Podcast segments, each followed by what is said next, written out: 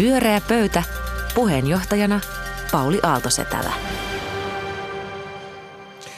Yksinkertainen konsepti monimutkaisessa maailmassa. Tämä on Pyöreä pöytä. Ja tervetuloa Ruben Stiller, Juha Itkonen ja Kaarina Hazard. Oletteko hyvissä voimissa? Kyllä, kiitoksia kysymästä. Joo. Kohtalaisissa. No niin. Olosuhteisiin nähden. Se on muuten se vastaus, kun nyt annetaan aina, kun joku kysyy, miten voit. Olosuhteisiin nähden ihan ok. Se on se yleisin, se on totta. Mutta nyt pidetään hetki hauskaa ja keskustellaan ajankohtaisista teemoista. Ja mun ensimmäinen kysymys teille liittyy kauppaan. Nythän emme pääse kauppaan ja tottelemme, vaikka Uusimaa on nyt vapautettu. Ainakin niin siellä pääsee liikkumaan, mutta ei ole mitään syytä liikkua sieltä ulos eikä sisään.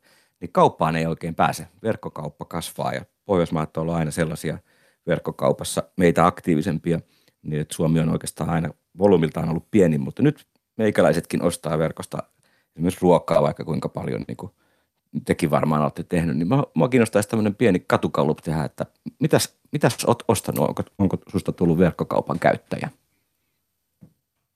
Aloitan vaikka Kaarina. Joo, no on siinä mielessä, että tokihan mä oon tilannut lähipalvelijoilta niin kuin ruoka-annoksia siis netissä, jotka mä sitten on hakenut tai ne on mulle toimitettu, koska haluan tukea lähiseudun yrittäjiä. Ja viimeksi, koska eilen luulin, että THL käski, niin välittömästi tilasin yhdeltä yrittäjältä kasvomaskeja, kunnes sitten illalla huomasin pettymyksekseni, että ei THL ollutkaan käskenyt, mutta ei, ne on nyt kuitenkin tulossa. Joo, niin ne on kuitenkin nyt tulossa, että jonkun verran kyllä, mutta kyllä mä huomaan sen, että ostaminen kaiken kaikkiaan on niin kuin vähentynyt tässä että sitä niin kuin himmailee siinäkin mielessä, että ei kauheasti muuta kuin ruokaa ei tarvitse, että semmoinen on se moodi. No Juha, miten sulla? No en ole paljon verkkokauppaa, kun ne kauppojen kuljetuspalvelut on niin täynnä, että olen siellä kaupassa sitten käynyt ja kantanut sinne kyllä aivan hirvittäviä määriä rahaa, jotta olen saanut suurperheelle ruokaa. No se on kansantaloudelle kyllä hyvästä. On se kyllä. Kiittää. Niin, yhteiskunta kiittää. Mutta verkkokauppa ei ole niin kuin sun juttu, vaikka nyt ei kaupoissa niin paljon. No, ei ole hirveästi vielä lähtenyt. Kyllä semmoista niin kuin musalaitetta katsottiin tuon teini-ikäisen pojan kanssa, jota ajateltiin tilata verkkokaupasta, että yksi ostos varmaan kohta tulee. Niin. Niin. No Ruben, ootko sä oppinut käyttää verkkokauppaa niin kuin Kaarina? En mitenkään muuten, olen ainoastaan ostanut kirjoja, ruokaa ei olla ostettu, tietenkin käytetty näitä ravintolapalveluita, että ollaan tilattu ruokaa ovelle, mutta en ole kyllä kaupasta tilannut yhtään mitään. Aika vanhanaikaisesti käydään vielä kaupassa, yritetään käydä harvemmin, mutta kyllä siellä täytyy aina silloin tällöin kävästä. Niin se voi olla, että aika monessa muutoksessa, mikä nyt nähdään niin kuin tämmöisenä pysyvänä, niin se kuitenkin se saattaa mennä ohi ja palata vanhoihin käytäntöihin. Tähän astihan suomalaista ostaa enimmäkseen tavaraa Kiinasta, että toivottavasti se on ainakin vähentynyt. Juha, mistä puhuisit kanssamme ensimmäisenä teemana? No, joskus aiemminkin on halunnut puhua Donald Trumpista ja ajattelin aloittaa tälläkin kertaa hänestä, että aamun ensimmäinen uutinen, jonka näin oli, että oli tämä, että Trump on päättänyt jäädyttää Yhdysvaltain avun WHO:lle, maailman terveysjärjestölle. Sehän kuulostaa niin kuin päättömimmältä, mitä voi tehdä globaalin pandemian niin kuin vyöryessä päälle, mutta Trump on kuitenkin näin päättänyt toimia. Hänhän usein on tehnyt aika päättömiä ratkaisuja.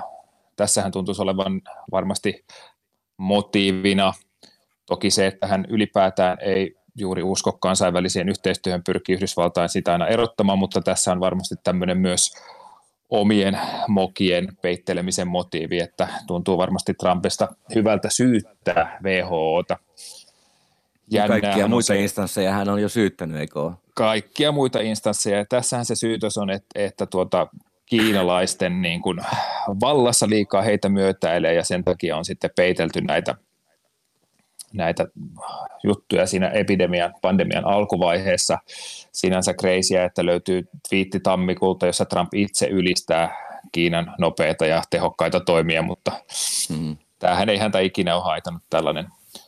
Mutta sitten jos loogisuus ei häntä vaivaa, mutta jos katsotaan nyt eteenpäin, niin kyllähän Trumpin tähän koronaan pitäisi kaiken järjen mukaan kaatua.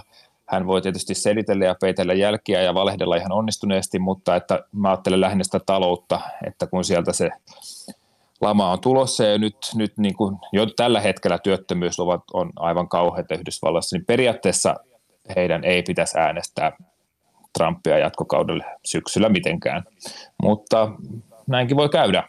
Mitäs nyt veikkailet? Voidaan lähteä vaikka siitä. No Ruben, sanoppa. Mehän lyötiin vetoa sun kanssa, että Trump kaatuu jo 2 kuukautta sitten. Mä voitan sen. Mä sanoin vähän aikaa sitten, että nyt Trump putoaa ja joka kerta sitä rukoilee, joka kerta olen pettynyt. En usko, että hän putoaa nytkään. En tajua enää mitään. Ja sitten toisaalta, jos Joe Biden, jos demokraatit voittaisi, niin minkälaiset rauniot heille jää? Et ehkä meidän huomio on vähän liikaa Trumpin hahmossa. Toinen asia sitten on se, että mä olen täysin pettynyt Yhdysvaltoihin systeeminä, yhteiskuntasysteeminä. Epäonnistunut terveydenhuoltojärjestelmä, valtavat kuilut eri yhteiskuntaluokkien välillä, kuristuva keskiluokka, epäonnistunut valtio minun mielestäni. No näin voi sanoa. Kaarina, mitäs veikkaat käyvänä? No mähän olen siis jäänyt jumiin näihin Trumpin ja Task Forcein näihin briefeihin, jotka tulee Suomen aikaa joka yö. Ja mä oon seurannut niinku aika fasinoituneena tätä Trumpin hahmoa, yrittänyt niinku jotenkin saada selvää, että miten se maailman näkee ja miten se reagoi. Ja kaikkihan palautuu tosiaan hänellä aina häneen itseensä. Et jos joku kuolee, niin sitten Trumpin muistosanoissa hän kertoo, mitä tämä kuollut ajatteli hänestä. Se on ihan sellaista mahdottomuuksiin menevää niinku itsekeskeisyyttä. Mä en tiedä, mikä se oikein on, mutta sille varmasti on joku niinku diagnostinen nimi. No. Mutta se, mitä jos miettii Yhdysvaltain tulevaisuutta, niin se, mikä musta on kaikkein kiinnostavinta just tällä hetkellä, on niin kuin liittovaltion ja osavaltioiden suhde. Koska tällä hetkellä liittovaltiot, ne on niin eri tilanteessa koronan suhteen, ja niissä täytyy niin kuin vähän erilaisia toimia tehdä, mutta tämä työttömyys on tietenkin se, mikä nyt sitten koskettaa niin kuin koko Yhdysvaltoja. Ja noi osavaltiot on ruvennut tekemään yhteistyötä mun mielestä tiiviimmin tällä hetkellä. Ne yrittää neuvotella keskenään esimerkiksi näiden lockdownien purkamisesta ja sen järjestyksestä ja muuta. Ja mulla on sellainen olo, että osavaltioiden välinen yhteistyö on ainakin sellainen asia, mikä niin kuin sitä Trumpin ylipäällikkyyttä syö. Että siellä on sellaisia hahmoja, ei pelkästään se New Yorkin kuvernööri Andrew Cuomo, joka on ollut aivan huippu. Aivan mieletön tilannejohtaja, mutta siellä on muitakin niin kuin, että kyllä esimerkiksi San Franciscon kaupunginjohtaja aivan upeasti on reagoinut ja muuta. Että se tavallaan, niin kuin, musta on kiinnostavaa se, että miten tämä sankaruus nyt paikallistuu. Että kun me puhutaan Yhdysvalloista, niin tämä osavaltioiden vahva oma identiteetti ja niiden erilaiset tilanteet on musta tästä just nyt tällä hetkellä tosi kiinnostavaa. Ja tämähän Trumpia tietysti hirveästi raivostuttaakin tämä kuvernöörien rooli, koska hän näkee itsensä kuninkaana ja yksinvaltiaana, ja tämä on häiritsevää sitten tällainen toiminta. Ja mä luulen, että tämä on yksi syy, minkä takia hän on niin voimakkaasti nyt osoittanut tyytymättömyyttään, niin kuin sanotaan viimeisen viikon aikana, että kun hän yrittää olla ihan, että olen hieno ja arvostan myös vaikka sitä Anthony Faucia, sitä asiantuntijaa, siis tätä, mikä sen titteli onkaan, mitä koko Yhdysvallat palvoo tällä hetkellä, niin se ei ymmärrä, miksi hänen suosionsa nouse, kun hän on sanonut, että hän pitää tästä Antonista. Niin se ei niin kuin tavallaan pysty ymmärtämään, että se ei kestä sitä, että dikataan muita. Ja tämä on kyllä sen niin kuin akilleen kantapää. Ja nyt ihmiset dikkailee niin hirveän paljon muita kuin häntä. Että hän ei pysty niin kuin olemaan se johtaja, joka sanoisi, että nostaisi muita ja sanoisi, että hienoa tämä kaikki asiantuntemus, joka mun ympärilläni on. Vaan hän todellakin odottaa, että se kaikki valuu häneen, ja jos ei valu, jossakin on vika, tällä hetkellä WHO:ssa. Niin ja se kun Jenkeissä kuolee koronaa nyt enemmän kuin mihinkään muuhun, niin silti sen lehdistötilaisuuden teemana on, ketkä tykkää Trumpista, niin sehän on surullista. Mutta sehän on hassua, kun väärä ihminen on oikeassa, että kyllähän se kritiikki WHO:ta kohtaan, sen alkuvaiheita ja Kiinan kanssa salailua, niin sehän on ihan oikeutettua, eikö se ole? No joo, tietenkin voi sanoa näin, ja WHO oli hyvin diplomaattinen Kiinan suhteen. Mutta voisin noinkin sanoa. Niin. Eikö se ollut aika fiksua, jos WHO alkaa käymään suurvallan kimppuun tilanteessa, jossa siellä on epidemia, niin se tuskin johtaa mihinkään kovin hedelmälliseen ratkaisuun. Että mä näkisin myös niin, että varmaan siinä on ollut tällaista pragmaattisuutta, mutta tässä draamassa Trumpin ja WHO:n välillä, niin Trumphan nyt yrittää epätoivoisesti löytää syyllisiä sieltä sun täältä. Ja kiinnostavaa on, kuka nyt vielä on se sisäinen vihollinen, koska hänhän on nyt keksinyt kaikki mahdolliset sisäiset viholliset, niin löytyykö joku uusi mahdollisesti? Ja kuinka pitkälle, kun hän on groteski narri, joka on vallassa, kuinka pitkälle hän on valmis menemään viime kädessä, kun hän on oikein ahdistettuna. Tässä tulee joka kerta sellainen tunne, että hän ei voi mennä enää pitemmälle. Mutta sitten tapahtuu jotain vielä päättömämpää. Niin, mutta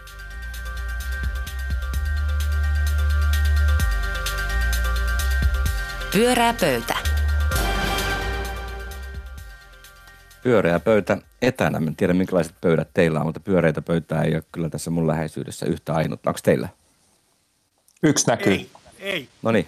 Okei, sillä soikio. No niin, jonkinlaista pöytää tarjolla kuitenkin. Seuraava teema, no niin, oliko se Rubenin vuoro? Okei. Nyt sanotaan, että me ollaan kaikki samassa veneessä. Käytetään tämmöistä kansallista retoriikkaa, ihan ymmärrettävää. Olemme kansakunta ja pelko yhdistää meitä kaikkia, niin kuin presidentti sanoi. Mutta mun kysymys kuuluu, että ollaanko me nyt samassa veneessä? Enhän minä esimerkiksi itse ole missään samassa veneessä sellaisen ihmisen kanssa, joka joutuu riskeeraamaan itsensä. Toisin sanoen ei pysty tekemään etätöitä ja joutuu menemään esimerkiksi sairaalaan duuniin tai esimerkiksi päiväkotiin duuniin ja vielä päiväkotiin ilman suojavälineitä. Mua ärsyttää, mun täytyy sanoa henkilökohtaisesti, mua ärsyttää tämä tämmöinen, miten mä sanoisin, tällainen liirum-laarum kansallinen retoriikka, kun kaikki tietää, että ei meidän riskit tässä tilanteessa nyt ihan samoja ole. Mä kysyn teiltä nyt, että ollaanko me sitten, pitäisikö sittenkin ajatella ja koko ajan korostaa, että me olemme tässä kaikki yhdessä ja meillä on ihan samat riskit? Hyvä kysymys. Juha, aloita vaikka sinä. No juu, ei olla kyllä samassa veneessä. Siis jokainenhan on niin kuin oikeastaan vaan, mitä tämä korona tekee, niin ajaa jokaisen entistä syvemmälle niin kuin omaan elämäänsä, omaan elämäntilanteensa. Ja se sitten on enemmän tai vähemmän vaikea, ja siinä on enemmän tai vähemmän resursseja, ja kyllä se niin kuin eriarvoisuus siinä korostuu. Mutta samaan aikaan on sanottava, että tässä on jännä ristiriita, että sit jollain niin kuin semmoisella isommalla ajatuksellisella tasolla koko maailma on harvoin näin samassa tilanteessa kuin nyt ollaan. Että hyvänen aika, koko niin kuin planeetta on niin kuin enemmän tai vähemmän eristyksissä ja yrittää sopeutua tähän kummalliseen tilanteeseen, niin joku yhteys tässä on olemassa. Niin, eikö tämä yhdistä enemmän kuin sodat jopa, että meillä on yhteinen uhka ja yhteinen vaara ympäri maailmaa?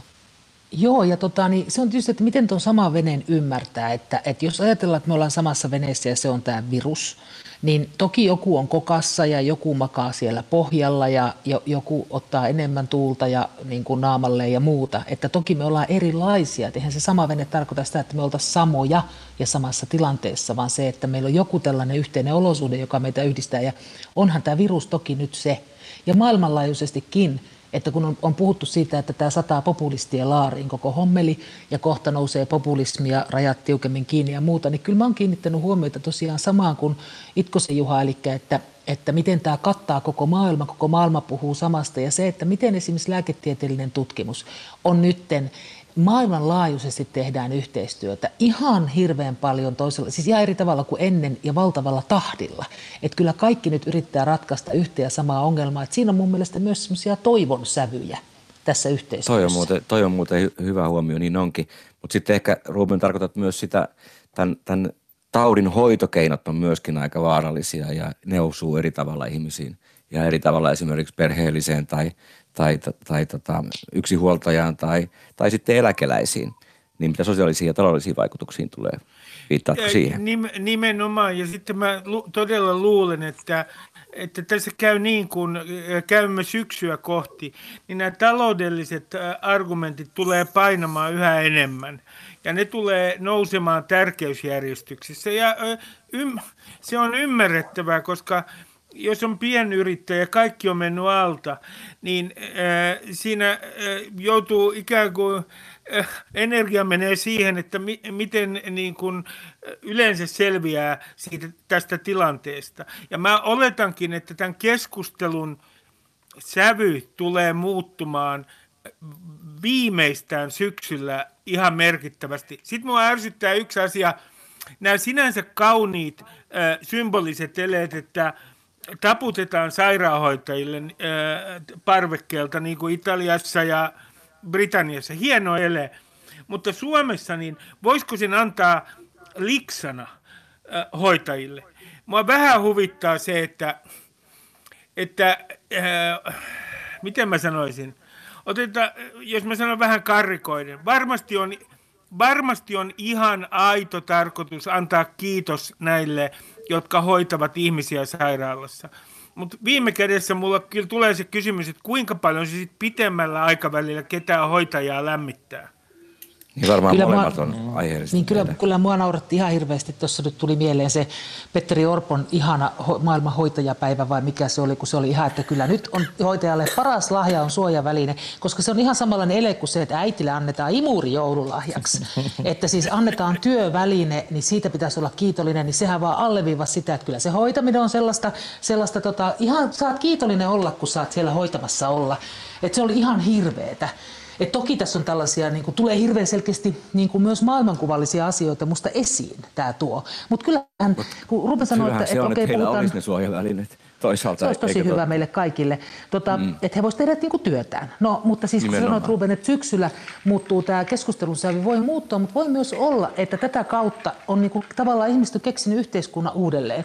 Kyllä esimerkiksi ammattiliittoihin kuuluminen on pikkusen kuumempi aihe tänä keväänä kuin esimerkiksi viime syksynä. Pikkusen enemmän kiinnostaa ihmisiä nyt, että minkälaista korvausta ne saa ja muuta. Et ehkä myös tämä tuo näkyviin ne erilaiset elämäntilanteet ja erilaiset niin kuin, asetelmat tässä yhteiskunnassa, ja me voidaan niin kuin, terveesti puhua niistä selkeämmin, eikä vaan aina niistä puoluepoliittisista poteroista. Mutta sehän on ihan hyvä, että se keskustelu avautuu. Sen on pakkokin avautua ja laajentua, koska siis terveyttä ja taloutta ei pysty erottamaan tässä tilanteessa niin kuin kliinisen siististi toisistaan. Että tavallaan niillä taloudellisilta näyttäviltä ratkaisuilla, niin esimerkiksi just näillä elinkeinojen välttämättömällä sulkemisella muulla. Lopultahan niillä on terveydellisiäkin vaikutuksia. Kyllähän me tiedetään se 90-luvun lamastakin, että mitä siinä kävi. Siinähän tuli todella paljon mielenterveysongelmia, itsemurja, ihan kaikkia. Sieltä tulee oikeasti kuolemia. Kyllä, mutta siihen lama-aikaan eronahan tässä on semmoinen hyvä ero, joka on siis se, että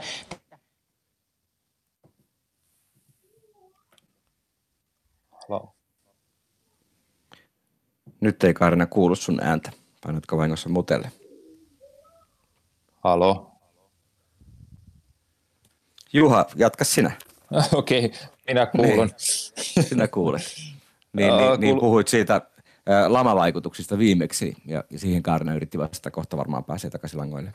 Joo, toivottavasti. Niin se, että se on ymmärrettävä pyrkimys, että me pyritään niin kuin näkemään aina kahtiajako selkeä, että tässä on terveydelliset ja taloudelliset argumentit vastakkain, mutta mä vaan olen niin kuin sitä mieltä, että niitä ei valitettavasti näin pysty erottamaan.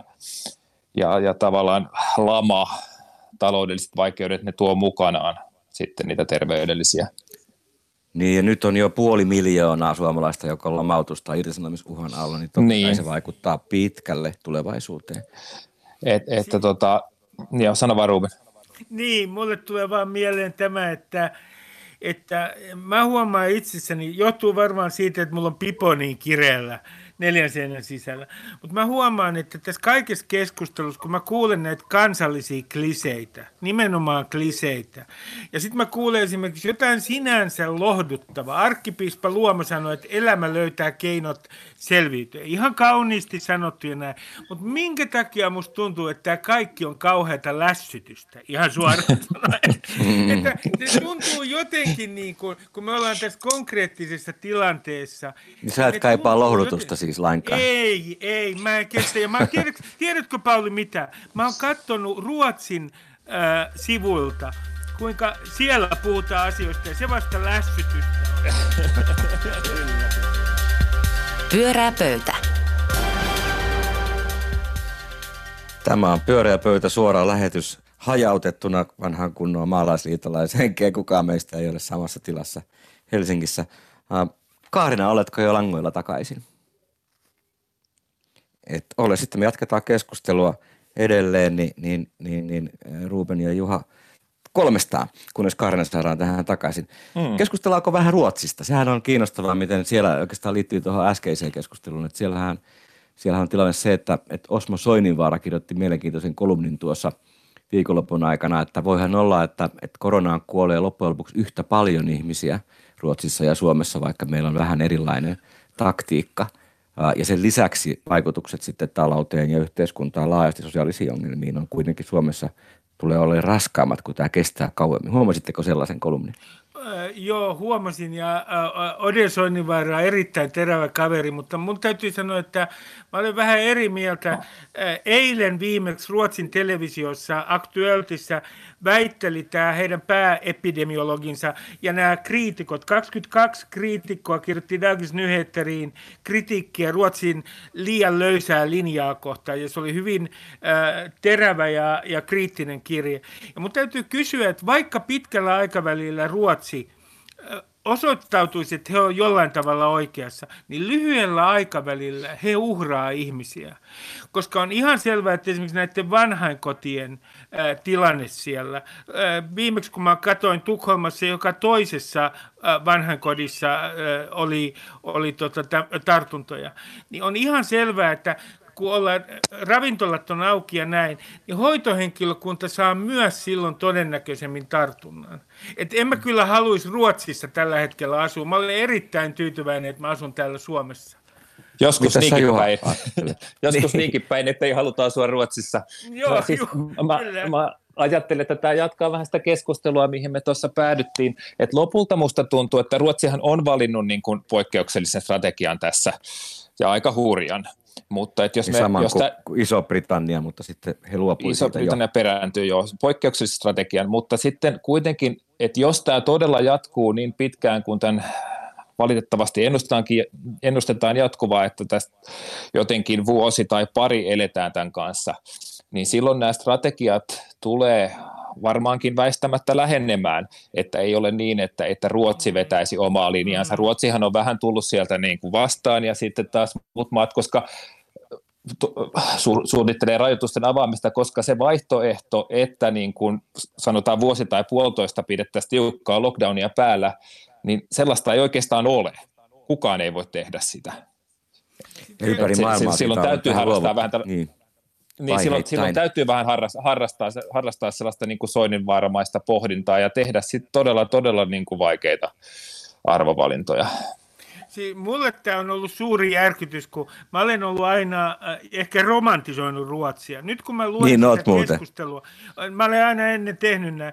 No, nyt kun mä katson, niin mä annan kyllä Suomen medialle pisteet suoruudesta.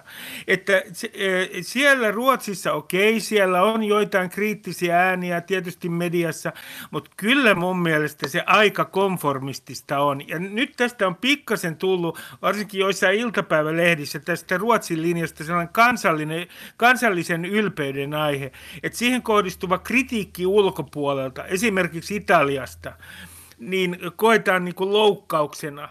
Ja ennen kaikkea niin kuin ihmetyttää tämä sokea usko viranomaisten linjaa kohtaan. Että okei, mä tajuan sen, että pitää tietysti noudattaa sääntöjä, mutta kai nyt viranomaisten tietynlaisesta politiikasta voi keskustella hyvin kriittisesti. Mutta eikö meillä ole, Ruben, ihan samanlaisia oireita tässä maassa? Kyllähän kaikissa valtioissa ollaan aika viranomaismyönteisiä. Mä olen sitä mieltä, että tästähän on vaikea saada mitään yleiskuvaa. Mä olen lukenut ainoastaan Aftonbladetin, Expressin, niin Svenska Dagbladetin ja katsonut SVT-sivuja. Mutta kyllä mä sanoisin näin, että esimerkiksi tässä huoltovarmuuskeskus Jupakassa, niin kyllä mun mielestä mä annan siitä pisteet Suomen medialle. Ja siinä on vielä se hyvä puoli, että ollaan kriittisiä tilanteissa, joka on niin sanottu kriisitilanne, niin se luo turvallisuutta. Että se on totta, se oli hieno skuuppi Liskiltä Suomen Kuvalehdessä. Nimenomaan. Mm-hmm. Totta. Mitä sä, Juha, ajattelet tuosta? Mä en ole ehtinyt seurata Ruotsin mediaa, koska olen tosiaan ollut niin tämän henkilökohtaisen poikkeustilani kiireettömä, mutta ja Suomen mediaa olen seurannut sen, minkä olet ehtinyt. Tuohan on mielenkiintoinen kysymys toi, että mikä on niin kuin oikea määrä kriittisyyttä ja mikä oikea määrä viranomaisusko. Kyllä mä sanoisin, että olen samaa mieltä Rubenin kanssa siinä, että ainakaan balanssi Suomessa ei ollut niin kuin täysin pielessä. Jotenkin tuntuu, että se on ihan kohtuu hyvä. Eikö pääministeri Marin itse vielä pyytänyt kritiikkiä ja piti arvokkaana sitä, että sellaista keskustelua käydään? Että ei me ilmeisesti ihan noin pahasti olla sitten polvillamme, kun Ruotsissa ollaan. Niin ja ihan kiltistihan täällä kuitenkin on toteutu näitä. Kyllähän tänäänkin, kun tuo Uudenmaan rajoitus purettiin, niin toki on paljon ihmisiä, jotka on sitä mieltä, että tehtiin väärä ikään kuin päätös, että sitä olisi pitänyt jatkaa, mutta että siis meillähän on edelleen vahvat poikkeustoimet kuitenkin, kaikki muut päällä, ja siinä tiedotustilaisuuksessa sanottiin, että suomalaiset ovat niitä aika hyvin noudattaneet, ja sen takia meillä tällä hetkellä on aika hyvä tilanne. Haloo, kuuluuko sinne? Kuuluu. Tervetuloa takaisin lähetykseen. Mä todellakin joo. Hei, saanko mä tulla ihan sukkana sisään muutama minuutti aikaa omalla aiheellani? Okei. No niin, se oli siis se asia, että mulla on sellainen käsitys, että nyt kun me jouduttiin koronakaranteeniin kaikki, että yhtäkkiä me ollaan paiskaudut takaisin 50-luvun sukupuolirooleihin. Eli tuolla äijät menee juokseen ja urheilee ja on vähän niin kuin sodassa ja naiset sitten etsii sitä kuivahiivapussiaan essu päällä kotona. Eli hoitaa tätä kotirintamahommaa. Et onko teillä tämmöinen samanlainen kuva, ja mua huolestuttaa tämä sen takia. Ja muutenhan me voidaan ihan hyvin larpata jotain sota-aikoja, jos halutaan, mutta se mikä on huolestuttavaa on se, että tämä taannuttaa tasa-arvoa monta vuotta. Ja tämän jälkeen menee monta vuotta ennen kuin me palkoissa ja hoivassa ja muussa taas päästään edes sille tasolle, missä me oltiin ennen tätä kriisiä. Mitä te sanotte tähän? Juha Itkonen, ole hyvä. No mulla henkilökohtaisesti ei ole, koska vaimoni, joka tienaa minua enemmän ja jolle myös maksetaan työstä säännöllistä palkkaa, niin tekee sitä tuolla suhteellisen rauhanomaisissa olosuhteissa päivisin. Niin, ja minä sitten yritän selvitä kotirintamasta, niin minä en tunnista tätä kuvausta, mutta en väitä, etteikö noin muuten voisi olla näin. No Ruben, ootko havainnut samanlaista? En, jollei oteta huomioon sitä, että olen kenties en ole siivonut täällä kotona. Mutta et sä ole koskaan tainnut siivota. Ei. Kyllä, tässä oli jo muutama vuosi sitten. Itse asiassa mä olen nyt putsannut valokatkaisijoita, koska mä oon niin neuroottinen, että mä putsaan jopa valokatkaisijoita. Mutta mitä tulee tähän Kaarina ajatukseen, niin mä en ole nähnyt, mä oletan, että se on selvää, että taloudellisessa laskusuhdanteessa ja vielä tämmöisessä syvässä, niin on se aika todennäköistä, että autoritääriset arvot vahvistuu. Ja on aika todennäköistä sekin, että silloin tämmöiset niin kuin vanhanaikaiset sukupuoliroolit kenties saattaa vahvistua, mutta tämähän on kuitenkin niin tasa-arvoinen maa, että en mä nyt usko, että tulee joku tämmöinen täydellinen taantumus. Tasa-arvoinen maa sanoo Ruben, keski-ikäinen, kuukausipalkkainen valkoinen mies. Niin justiinsa, mutta siis olen iloinen siitä, että olen kuukausipalkkainen valkoinen mies. Arvatenkin, mutta ei tämä taloudellinen taantuma vielä tätä Vaan mun mielestä me mentiin yhdessä yössä, saman tien kun me paiskattiin kotiin, niin saman tien me mentiin takaisin tämän tyyppisiin rooleihin. Ja onhan se nyt tietenkin totta, että hoivavastuu naisille ylipäätään enemmän kasautuu, saati sitten valtavat määrät yksinhuoltajakoteja, joita myös on ihan valtavasti, niin kyllä mun mielestä tämä naisten päälle kaatuu muuallakin kuin sairaalassa aika voimakkaasti tämä hoivahommeli tässä kohti. Tarkoitatko, Kaarina, että tämä on maailmanlaajuinen ilmiö? Joo, nimenomaan, kyllä. Niin. Siis, se on, että silloin Ebolan aikaa, niin Afrikassa kävi ihan samalla tavalla. Että niin käy aina silloin, kun tulee tällainen kriisi. Pyörää pöytä.